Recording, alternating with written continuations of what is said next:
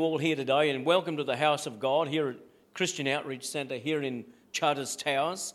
And to those joining our uh, family on our podcast service, is it our prayer and uh, to each and every person here today that your walk with God will be greatly encouraged by this ministry. That is their only aim, that you be encouraged in your own personal walk with God as we walk together.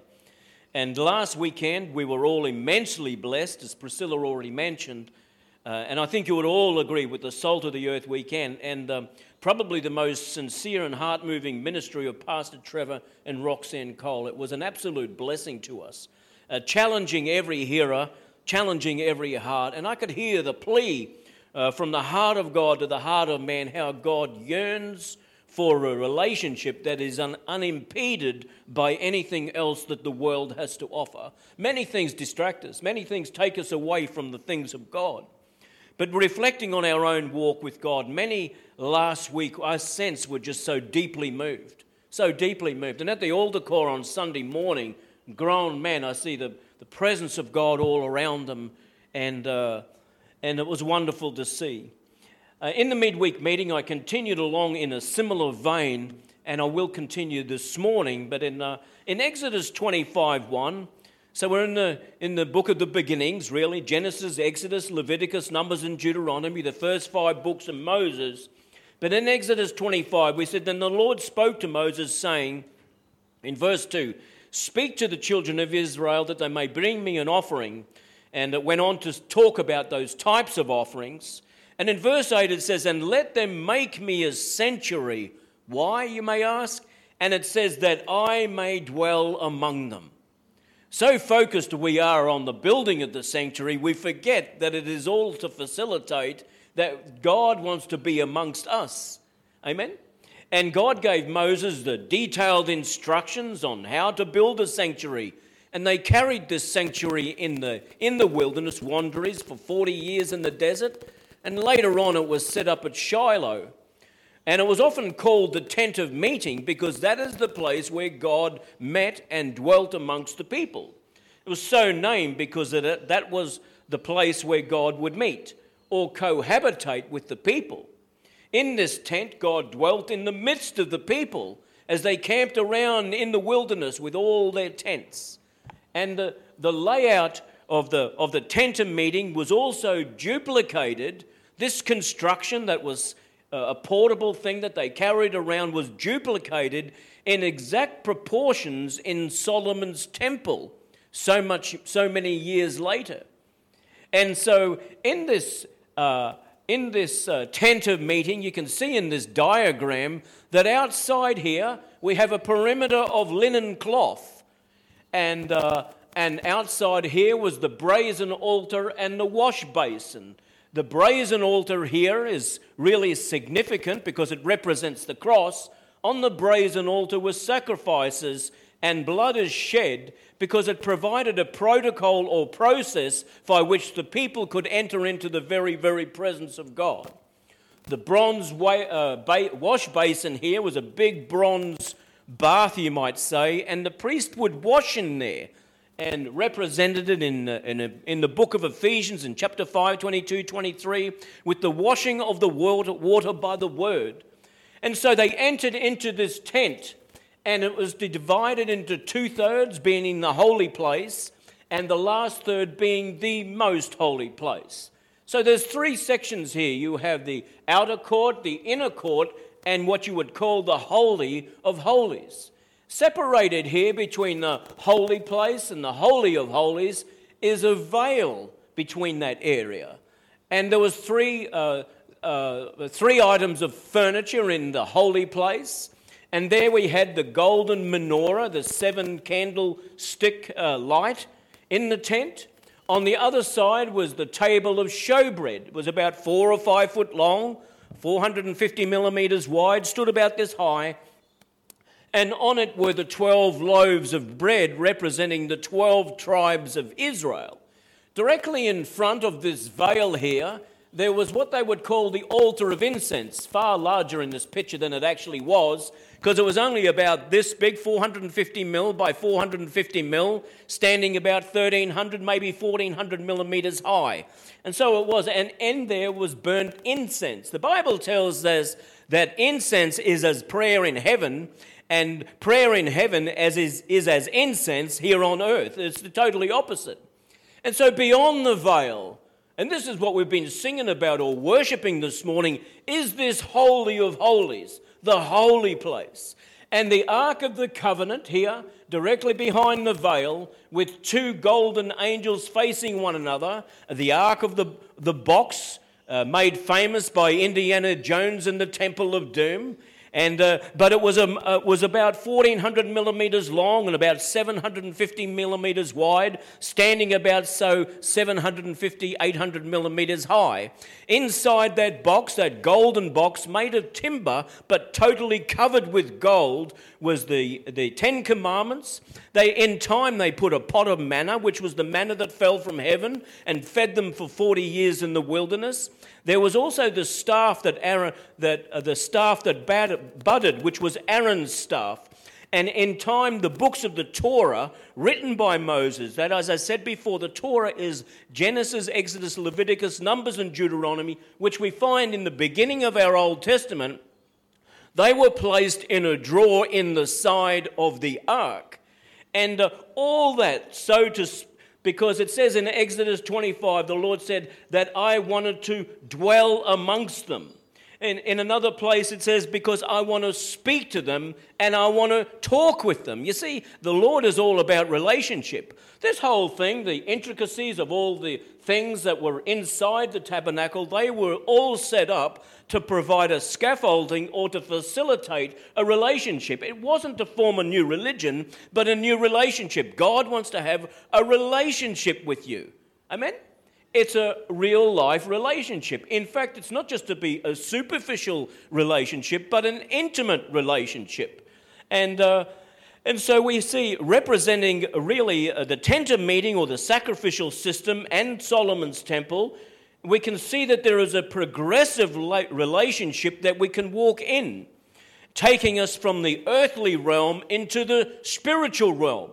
Often, when we come in here on, a Sunday morning, we've got a lot of the earth hanging off us. We've just had an argument with the missus.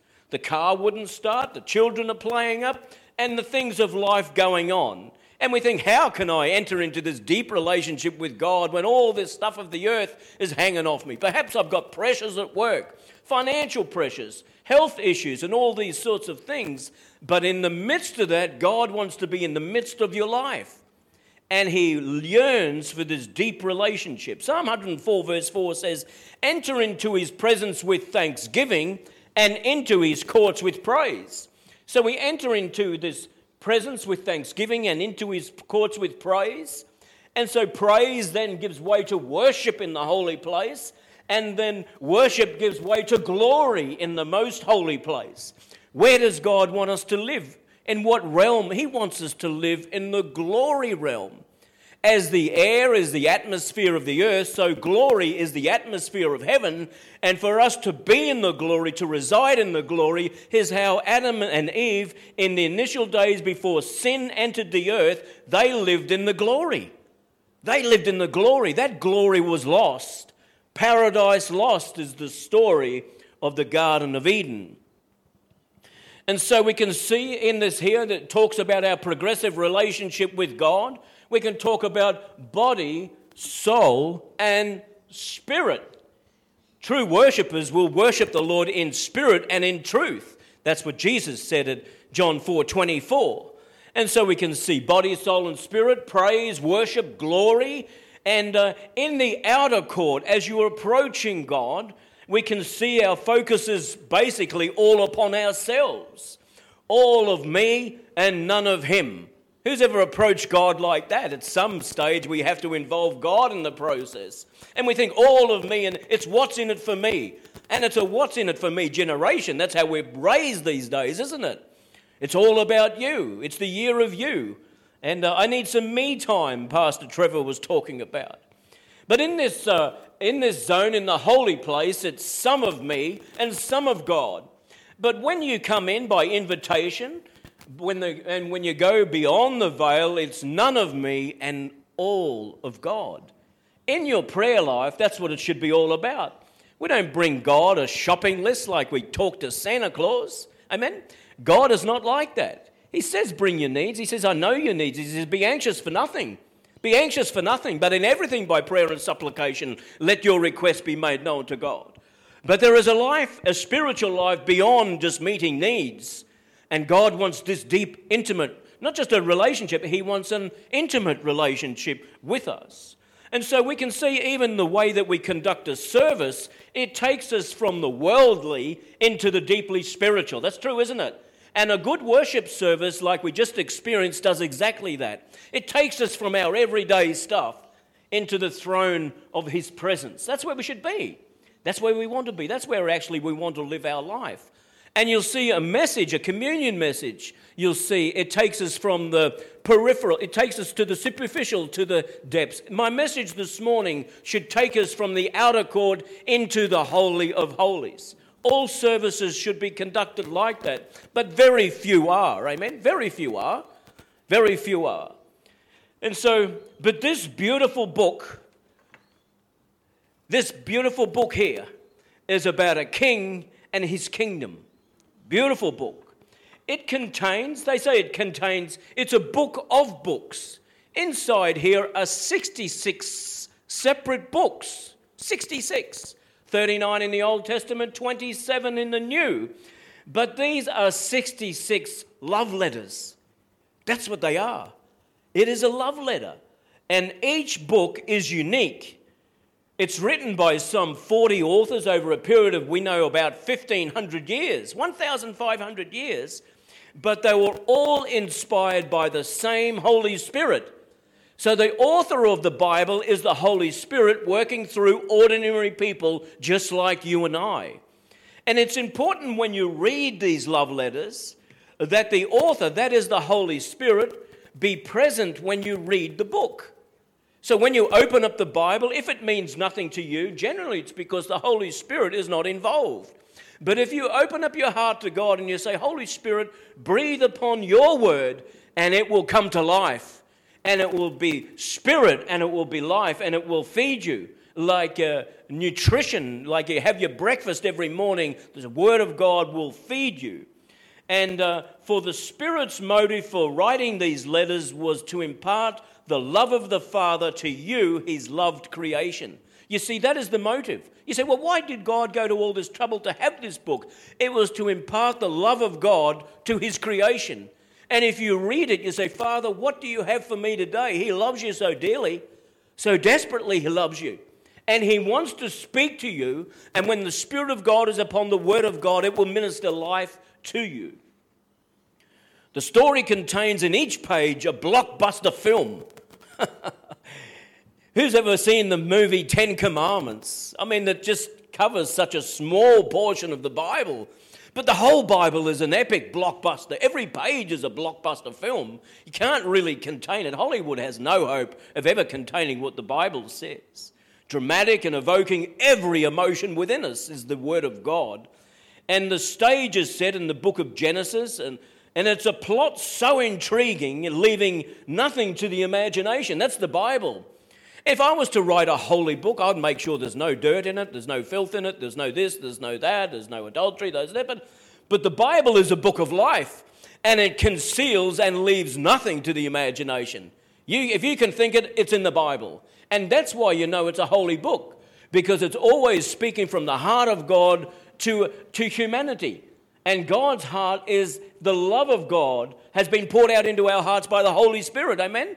And so we need the Holy Ghost to be upon the Word of God when we read it, that we would be a recipient of that love of God.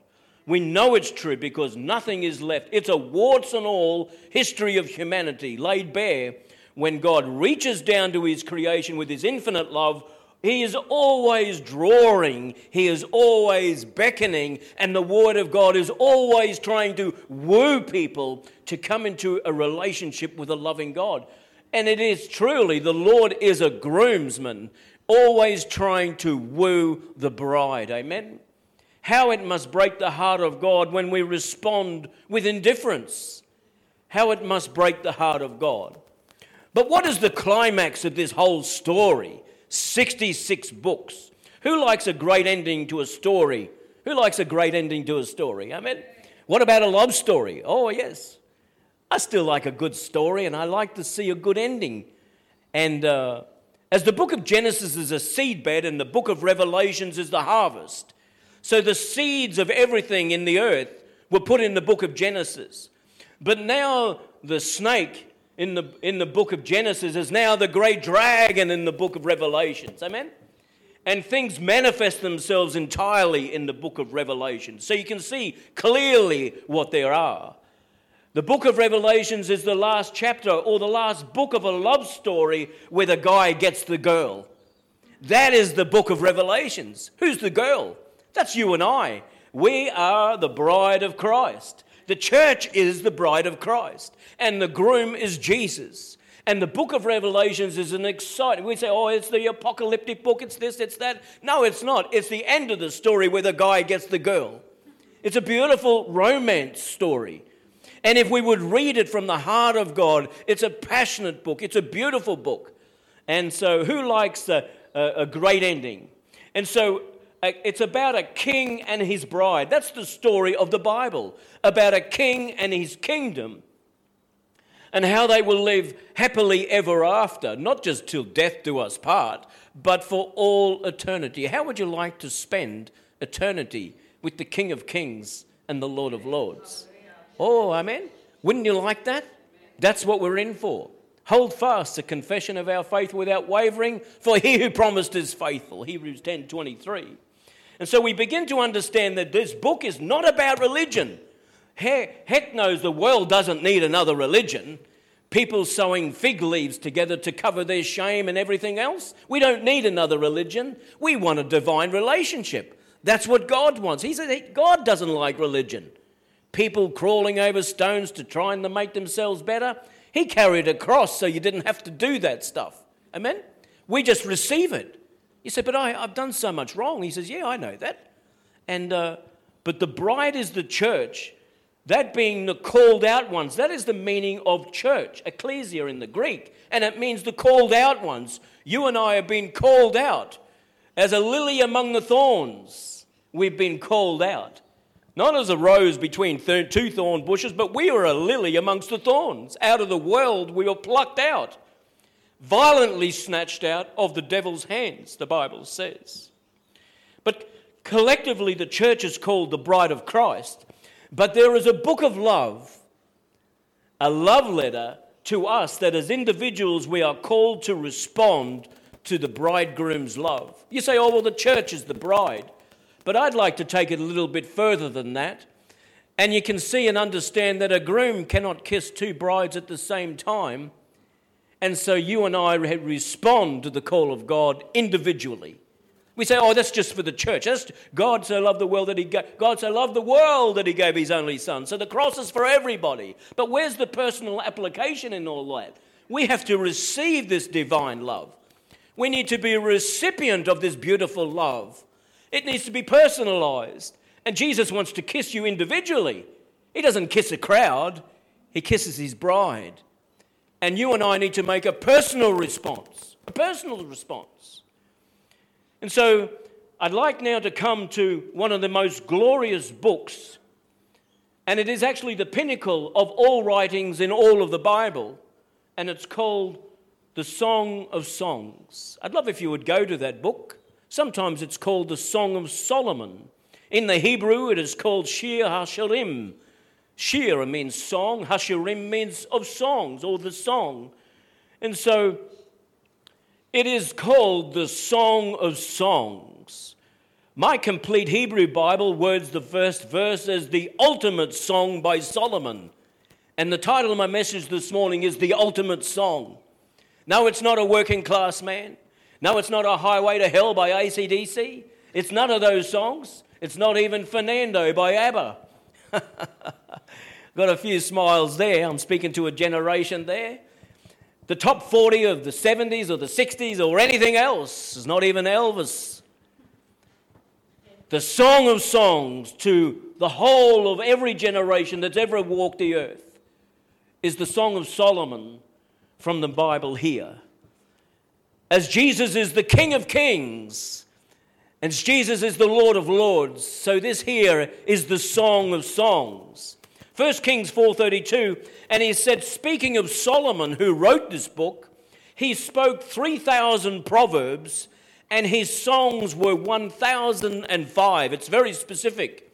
The bible gives heaps of specifics. A wise archaeologist will follow those specifics and make great findings biblical findings.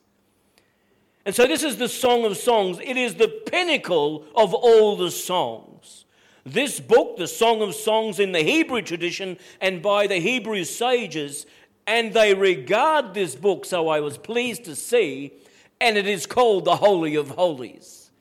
Today we've been called, we've been talking about the Holy of Holies. And I already began my studies on all this sort of thing because I've loved this for since I've been a Christian. I've been looking at this for 30 odd years. It's beautiful. But this book here, the ancient Hebrew text writers call this the Holy of Holies. And that is where God wants us. He doesn't want us out in the outer court.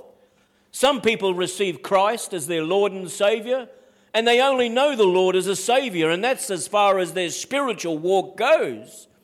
But how much more does God have for each and every one of us as we come into the Holy of Holies, progressively walking towards and being wooed by Jesus, the King of Kings and the Lord of Lords, the bridegroom? Are you being wooed today, or are you're just content in our spiritual walk to be in the outer court? It's a tough question, but it's a real one. It's the love letter that takes us beyond the veil by invitation. You could see this here, this most holy place, as the king's chamber. And this heavenly marriage betrothal is consummated in this beautiful place.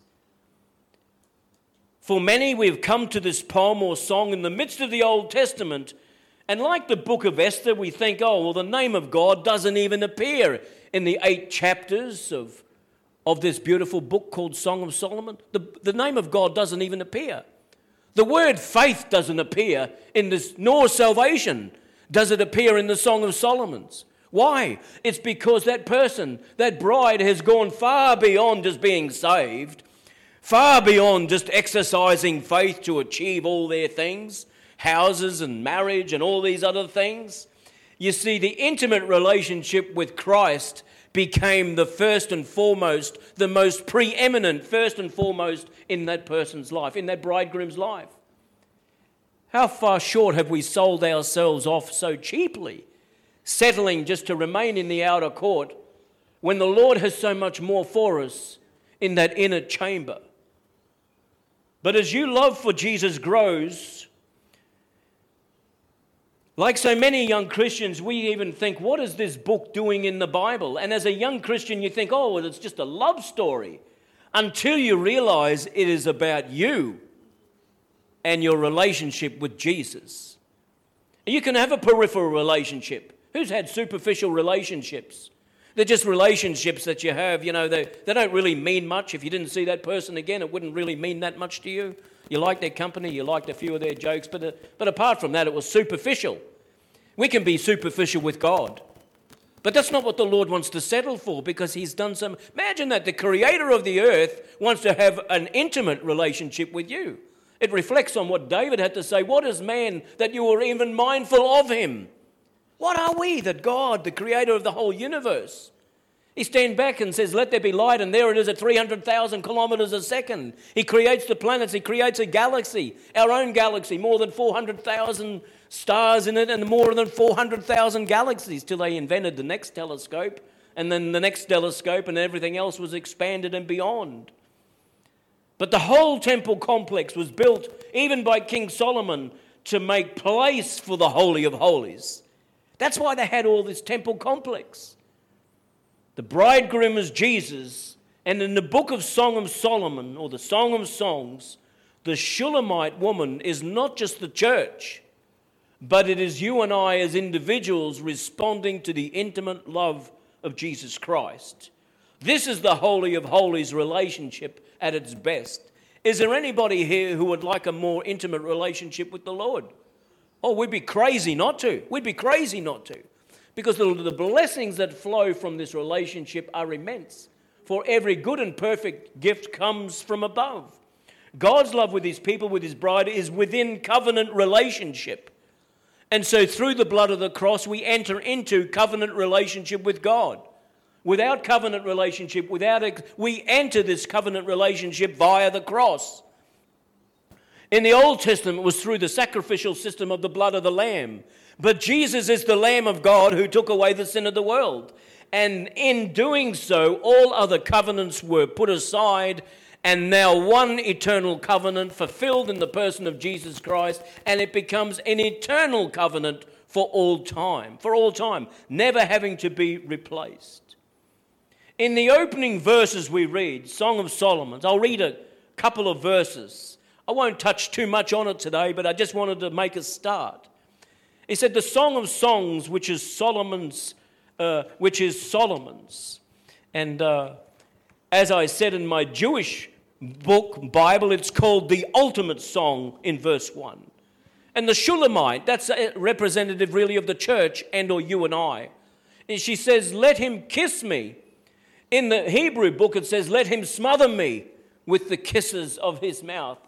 Who would like to be smothered with kisses from your betrothed? I don't see that hand. For your love is better than wine because of the fragrance of your good ointments. Your name is as ointment poured forth. Therefore, the virgins love you.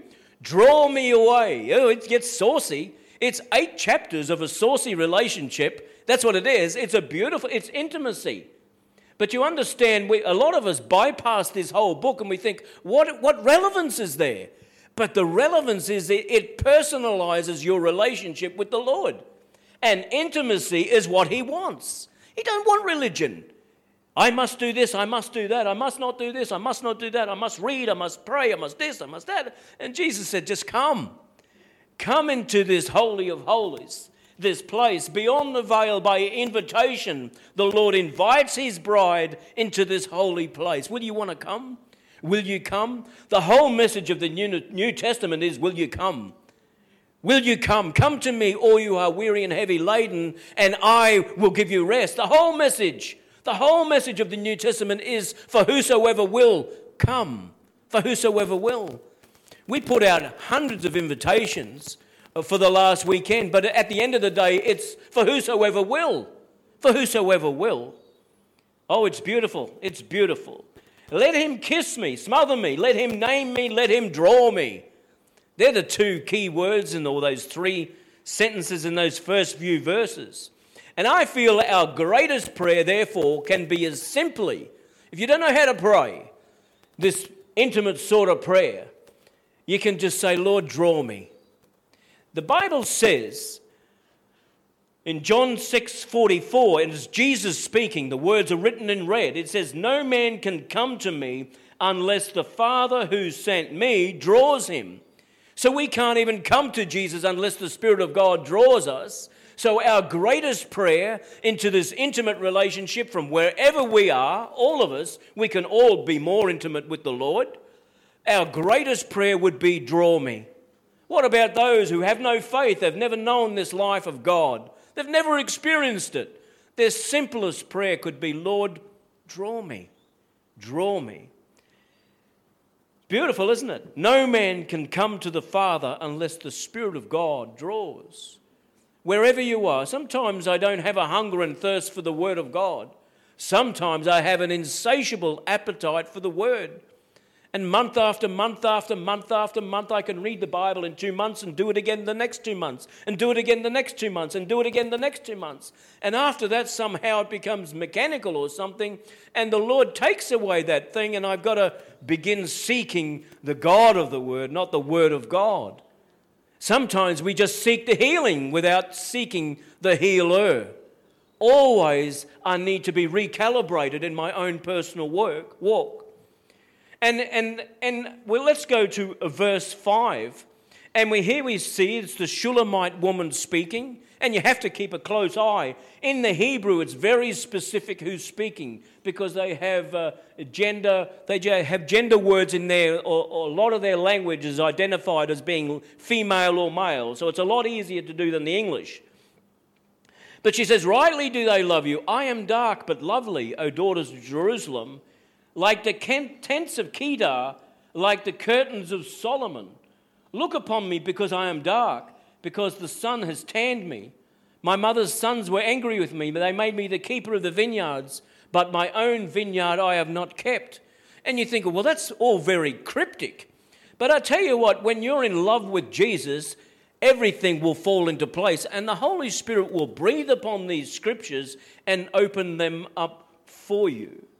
I am dark but lovely, like the tents of Kedar. In other words, she she sensed herself, she said, Do not look upon me because I am dark. And it reminds me when Jesus was calling Simon Peter in the fishing boat, and he just performed an amazing miracle and all the catch of the fish. And Peter and Simon Peter saw it. It says in uh, Luke 5 8, he fell down at Jesus' feet, saying, Depart from me, for I am a sinful man, O Lord. And so when you come closer to God, the light of His glory shows the imperfections in our life, and we feel stained and we feel dark. As Peter did, he knew he hadn't had a sanctified life. Amen? We know Peter before, really, before the resurrection, he had many faults. And I can identify you, perhaps you can too, for all have sinned. And he felt stained, he felt dirty, he felt dark. And coming into the, the closer you get to the glory of God, the greater the imperfections. Why are we brought from glory to glory? Because God, we are a, a work in progress. And the Lord will only shine light on the things that He knows you can deal with at the time. And then the Lord purifies us as gold is purified seven times. And we take st- a step closer into the very glory in the presence of God. And then the glory then shines something else on our life. And we begin to work with God. We're a work in progress. Turn to the person next to you and say, You're a work in progress, brother. You're a work in progress, sister. But sometimes you just want to stay where you are. You've been there for two years, you've been there for three years, you've been there for five years. I know Christians who've been in the same place for 30 years and never moved from the place of salvation. When God has so much more for all of us, so much more. Are you content where you are? Or there is a hunger and a thirst for God that you want to be in that place? But removing the power, the guilt, and the shame of sin is the blood of the cross and see the, the woman says i am dark and she said i'm like the tents of kedar which were almost black.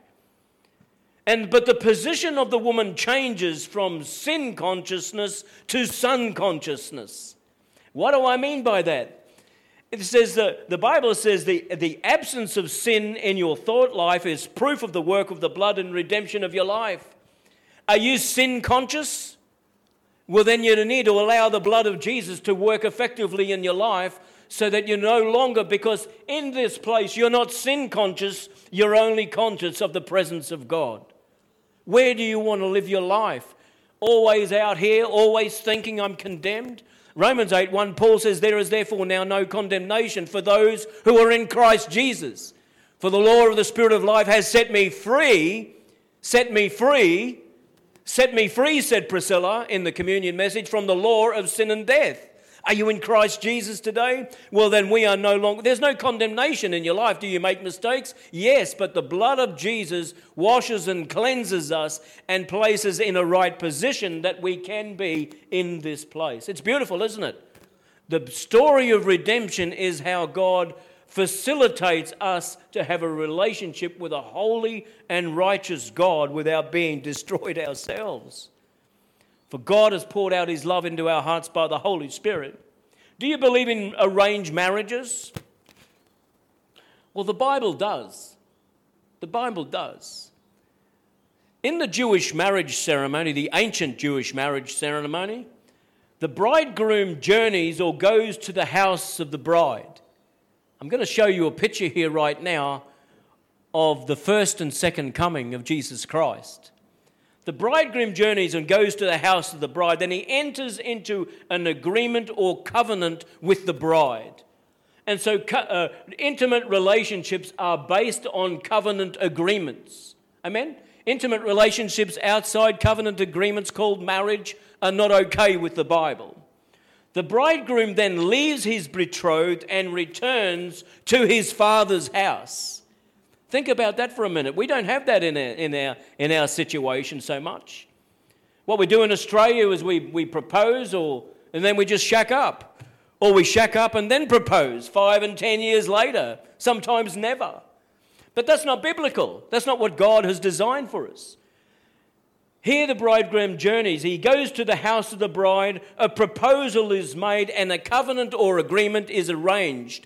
The, the bride then, uh, the bridegroom, goes away to his own father's house and generally makes an extension on this house. So he prepares a place for his bride to come and live. And so there is a picture immediately of how Jesus came the first time and he selected, and the church was birthed in the, in the book of Acts. And then the Lord returned and saying that he was going to come back and pick up his bride at a later date. It's true, isn't it? And so we see that Jesus came and uh, selected his bride. That is the church. You are the bride of Christ. Amen. And they are considered from that time on bride and groom, and they are joined into covenant of marriage, although they don't see each other until the day of the wedding. I want to say the day of the wedding for the bride is yet to come. It's fulfilled in the book of Revelations. That's the book where the guy gets the girl. Amen. That's the book there where we meet with Jesus in the way that he always intended. In the days of the separation, the groom builds and prepares a house, and uh, while the bride also makes her preparations and waits. Who likes preparations?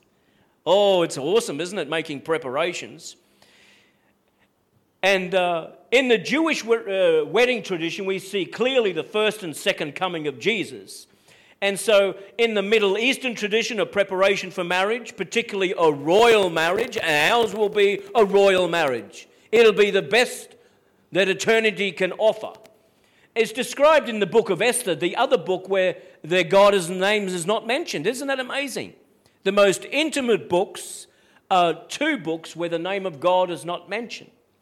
A study in that preparation process reveals a similar process to our own period of preparation and as the bride of Christ.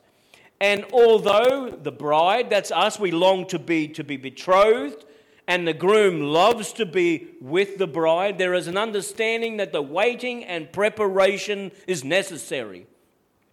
We read in the book of Esther that there's a whole year when she had to put on beautiful oils and preparations and everything like that. She would be soft and smooth and all the rest of it. But who likes preparation? And I have found, uh, I'm a carpenter by trade, and uh, I know what it's like just to say to go and paint the inside of your house. And you think, oh, I'll just go and buy 20 litres or 30 litres of paint. I'll buy the biggest, fluffiest roller possible with the biggest, longest handle. And I'm going to take that sucker home. I'm going to open up that can and I'm just going to start rolling. What sort of job do you end up with? It looks lousy, doesn't it?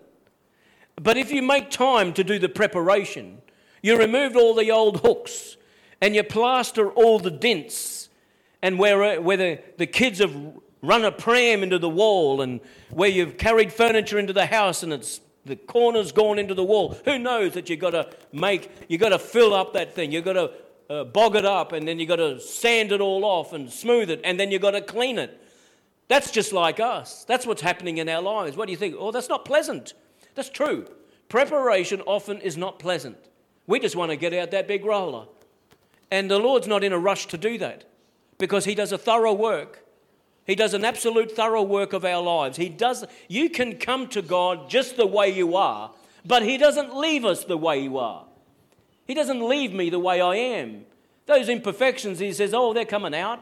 Let me work with you. I'm going to help you. The Holy Spirit is there to be the oil in the machinery. Amen? Who likes to run a machinery without oil? It doesn't sound real good. It doesn't feel real good. It grates and grinds. So the Holy Spirit is there to facilitate and to help you in your day to day life. You were never designed to do life alone. Never. Never, ever. You feel, oh gosh, I'm carrying this burden. I feel like I'm on my own and this and that. If you've ever thought like that, the internal dialogue as you're mowing the lawn, why have I got to do this and why have I got to do that and this and that? It's hard going. It's because you're operating and doing life without the Holy Spirit. Just ask the Holy Ghost to get in on the action. And uh, but in Ephesians, we say, and, and uh, we know that uh, the book of Ephesians is a book about the church and for the church. Amen. So the book of Ephesians is about the church specifically. Not every book in the Bible is about the church. But Jesus said, I go to prepare a place for you. And as we are being prepared, God is preparing a place for us. And he says, In, in my Father's house are many mansions. One of them is going to be mine. One of them is going to be yours, Lydia. If it were not so, I would have told you. I go to prepare a place for you, and if I go and prepare a place for you, I will come again. That's what Jesus said. That's the second coming. And, and receive you to myself, that where I am, there you may be also.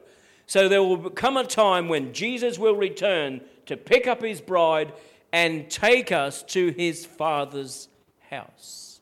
It's a beautiful song. It's a beautiful song.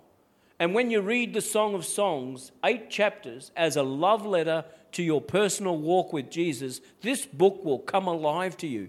Yes, it's intimate. Yes, it's even erotic. If it was written in day to day language of today, it would be probably X rated because it's, it's explicit.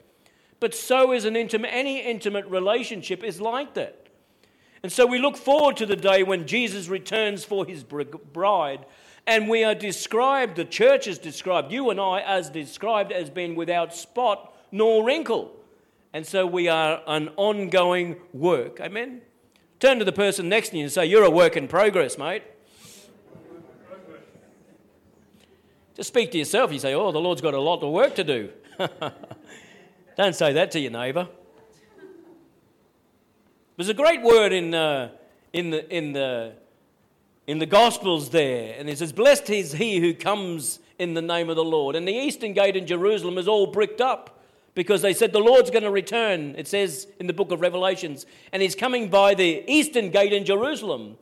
And they say, Blessed is that, say, Baruch haba Bashem Adonai. Blessed is he who comes in the name of the Lord. And the Lord will touch down on the Mount of Olives, left and right of that great valley, and he's going to return to the earth. There's nothing in the Bible that will not be fulfilled.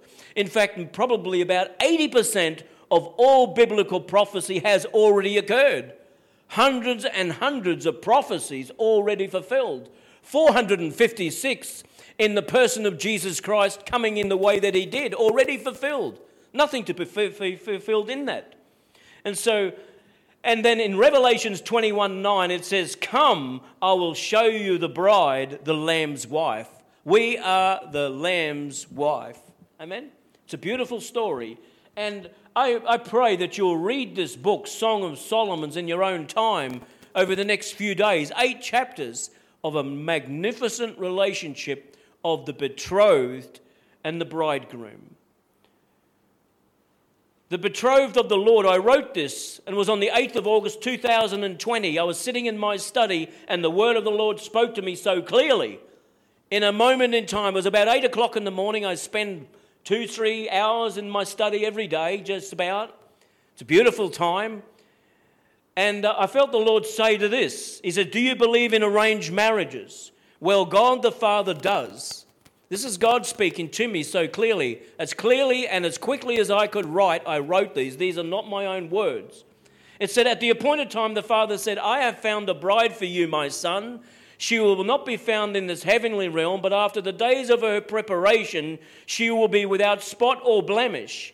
She will be found on the earth, but will not be of the earth. For I will separate her from the dust from which she came. I will give her a new spirit, and she will be a new creation. I have betrothed her to you, my son, and she will sit next to you in the time to come in this heavenly realm. She will reign with you, and she will be a glorious bride. What a beautiful download from God. Amen. These are not my words. They're not my words. But I couldn't write that eloquently. I couldn't do that. But it does show that the days of preparation are with us now. Make, make, take advantage of this time. Know that sometimes we walk in discomfort. Sometimes people have to sit in a church because the Lord says, I'd like you to go to that church. And they say, I don't even like that church. But God is doing a work in us, amen? I've attended churches because I know the Lord has told me to go to that place. I didn't like it particularly. I didn't like the preaching. I didn't like the way they did things and this and that, but I knew the Lord was working in me. Amen? And sometimes there are times of discomfort in us because the, wor- the Lord is working in each and every one of us. I'd love if you would stand to your feet. Love if you would stand to your feet. Wasn't a, isn't it just a beautiful introduction to the Song of Solomon? That's just an introduction. I'd like to talk about the Song of Solomon next week. And I endeavored to do it on Wednesday, but I couldn't do it. I couldn't do it. The Lord didn't open up the scriptures the way that I anticipated, but I always have an ear to hear what the Spirit of God is saying. So I encourage you to listen to that message from the last midweek meeting on Wednesday because it was an introduction to what I just ministered then. So, but Father, in the name of Jesus, just put out your hands to receive as a, as a gift, just as a gift. You can receive today. You don't have to you don't have to shun it. You can receive it. The Lord's got something for us. And the Lord, I believe, wants us into that holy of holies place. He wants us to go beyond the outer court into the inner court and by invitation cross the veil over the threshold into the king's chamber. And there the Lord wants to have an intimate relationship with each and every one of us. He doesn't kiss us all at the same time. The Lord wants to be intimate with you. He knows you. He knows the steps that you take, the breaths that you take. He knows the days that you have here on the earth. And He wants to, He longs for you. He pleads with you for this intimate relationship. He didn't die on a cross for religion, didn't die on a cross for theology, he didn't, he didn't die on a cross for a philosophy of life. He died that you would have a relationship with Him and that He is preparing a place, a mansion for you as we speak, as He is preparing us to live with Him for all eternity. Pray, I pray, Father, right now that you seal this word, Lord God, today in people's lives. I pray none of us would leave this place not having walked and will walk closer to you as a result of what the Holy Spirit is doing in your life, Lord, uh, right now, in Jesus' name. In Jesus' name. In Jesus' name. There are people here who have never received Jesus Christ as your Lord and Savior. I was 29 years old when I made that decision. And so I invite you today to make that decision. And it is a decision to repent, to believe, and to receive.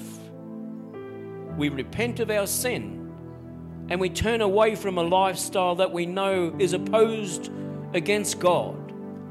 And we ask the Lord to forgive us, cleanse us, that we would receive Jesus Christ as our Lord and Savior, believe in Him, and receive Him and be born again, as Jesus said to that woman at the well.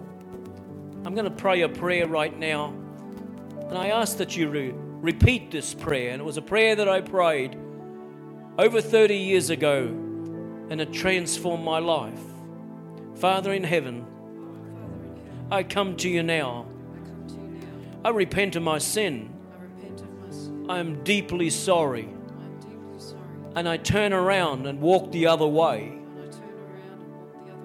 I believe in Jesus Christ. I believe, in Jesus Christ. I believe that He died on a cross for me. I believe He died on the cross for me. Cleanse me, Lord, with your blood. Cleanse me, Lord, with your blood. I receive Jesus as my Lord and Savior. I receive Jesus as my Lord. Holy Spirit, come and live in my life. Holy Spirit, come and live in my life. Order my steps. Order my steps. I thank you. I thank you that I'm born again of the Spirit of the living God. In Jesus' name. In Jesus'